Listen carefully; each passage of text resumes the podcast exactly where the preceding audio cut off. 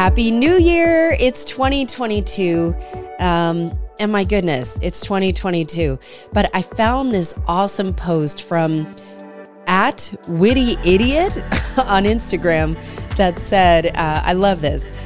He said, 2022 isn't going to be any better just because the calendar changed. But if you delete those toxic text threads, unfollow the people who make you question your self worth, and say F you forever to anyone who made 2021 harder than it had to be, it's a good start.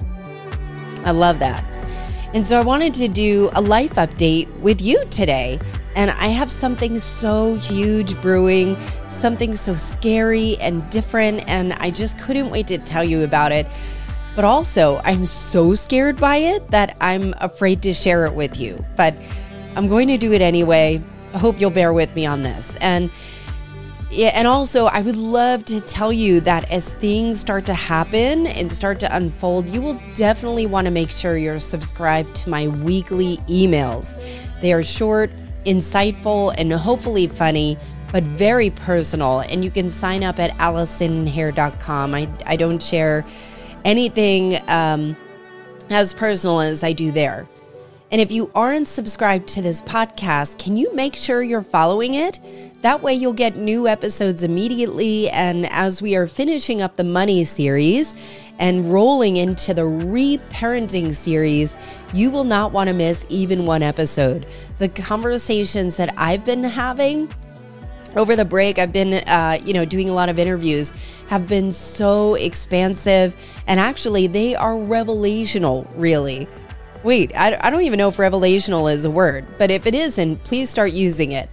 But seriously, I've got conversations coming up about the psychology behind money and marriage, as well as reparenting yourselves.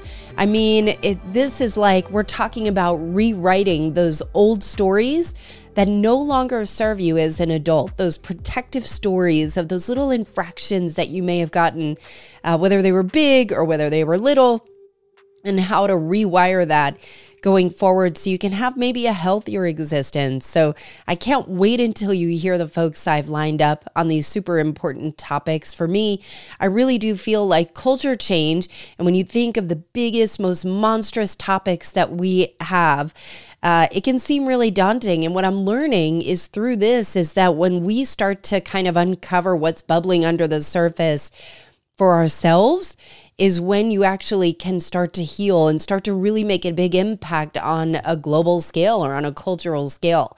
And so that's the whole purpose of this. So uh, let's get into it. I don't need to tell you that 2021 was a mess. I mean, we're going into our third year of COVID. There's nothing more to say about that. But for me, 2021 was surreal, especially the first half. My mother, we started off 2021, uh, was dying of cancer. She had just been diagnosed with terminal cancer. Um, in the first half of the year, I switched jobs. I started a second podcast for podcasters and even started a business helping people launch their own podcast. And while all this was going on, I was so stressed and just felt like everything was off. And I was just running at top speed in a direction that I wasn't entirely sure was the right one. I, don't know if you've ever felt that way, you where you felt this urgent need to do, to just get shit done. And that is where I was going. But none of it felt right. You know, none of it felt like it was the right thing. And I just assumed that, you know, with my mother dying and all of that, you know, who knows if I was in my right mind or not. Now, when my mother passed in June, it became crystal clear what had to go and what didn't feel authentic anymore. And even my grieving was weird. And, it, you know, everyone grieves differently. And I'd get these bursts of energy and then I'd have almost none. And it was totally unpredictable. And most of the time, I just was so low energy. I just couldn't. I couldn't quite get ahead of myself and it would just kind of come and go and pop and, and unpop. And I could feel like so many layers were shed where it felt like it actually felt like a raking of my skin. It was agitating, but also felt like all of these profound awakenings and discoveries. And I started to get really sensitive to everything around me. And if you've been listening for a while, you probably know this, but I was so sensitive that I was completely consumed about how agitated I felt all the time, either because I felt excluded from a group or my friendships weren't as close as I wanted it to be, or just felt like really all of it comes down to I don't know where I fit. I don't know where I belonged. And if you can relate at all or want more deep dives on this, I would highly recommend you go back and check out past episodes from the Belonging series that I did this past fall. It was just so fascinating. Okay, so then something really wild happened. So last month, I went to Sedona, Arizona on what's called the She Sells Retreat. And it was the inaugural retreat for Elyse Archer, who is someone I really respect and admire. And, you know, re- we use the word retreat, but it was really more the opposite of a retreat. It was more of an advance. But um, Elyse Archer has also been a guest on this podcast. She's awesome. And the retreat was in the most beautiful place on earth, surrounded by high mountains and even higher vibes. And at first glance, the easiest way to describe the retreat is for women in sales but it was way more spiritual than that. And actually, very little about sales as much as much as it was about being your full authentic self, kind of shedding those layers and and kind of stepping into your own excuse me, stepping into your own power. The women who were part of this retreat were all successful. They were strong women, women that I automatically liked and felt comfortable with, which to me has everything to do with the trust of Elyse and her ability to curate a great group. So on the first day of the retreat, we collectively read this passage from the book called Patriarchy Stress Disorder. This is not a man hating book, but just go with me here. It's by Dr. Valerie Rein, R E I N. And after we read it, Elyse asked the group what came up for us while we read it. And I'm going to read the passage here for you now. And while I do, I'd love to invite you to think about your own experiences, about what may come up or what may what may stand out to you. Here's the quote. We learn through experience. We touch a hot stove, we get burned, and we learn quickly not to touch it again. We share an opinion, it gets dismissed, and we learn that it is unsafe to speak our minds. We show up in the world looking beautiful and feeling happy, and we receive unwanted sexual attention. We learn it's unsafe to be beautiful, it's unsafe to be happy and careless. Over time, we learn to veil our beauty, our happiness, our brilliance, and layers of defenses to keep us protected we are careful not to touch the hot stove again. With each of these experiences, we trust the world less. We trust ourselves less because we keep failing ourselves by doing things that get shut down, ridiculed, or transgressed upon. Violations of our boundaries, whether they are verbal, emotional, physical, or sexual, create a heartbreaking mistrust. We mistrust men. We mistrust other women. We police each other and ourselves. We mistrust our bodies, our judgment, and our inner knowing. Wow. If you didn't get that, rewind it, listen to it again. It really is powerful.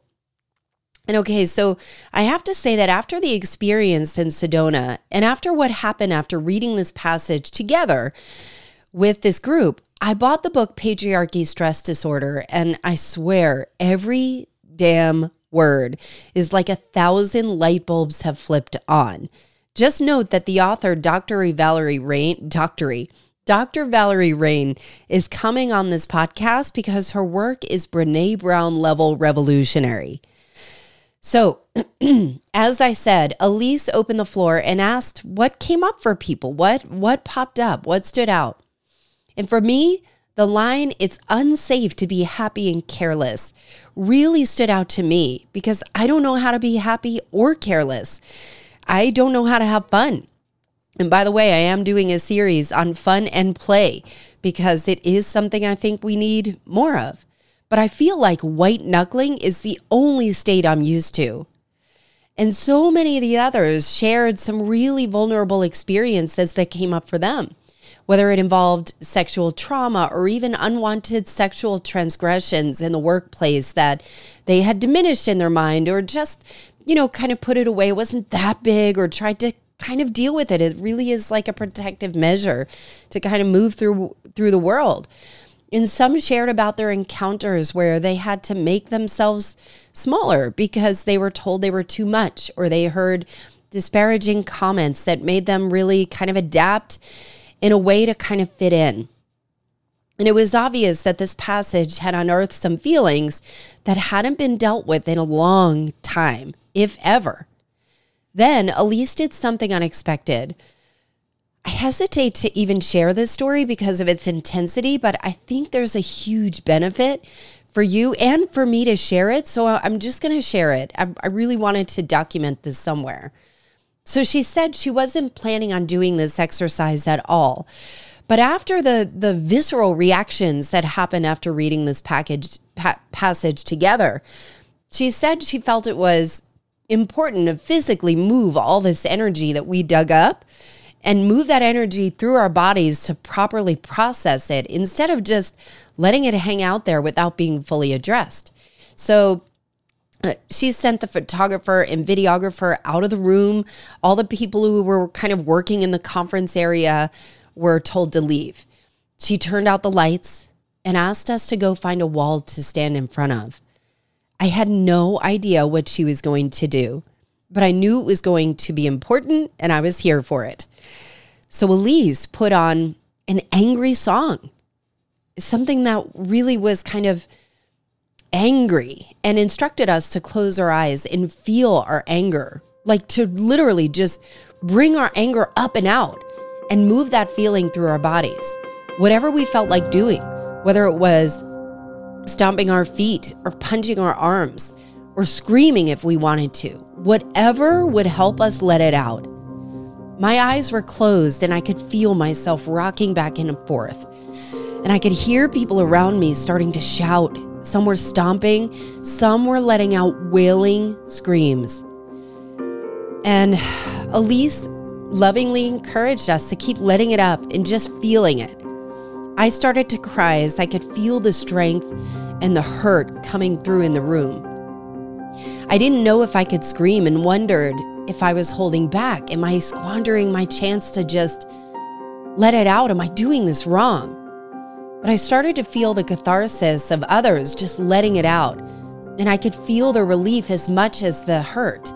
It was intense. I now understood the power of what Elyse was doing with this exercise. How much do we hold in?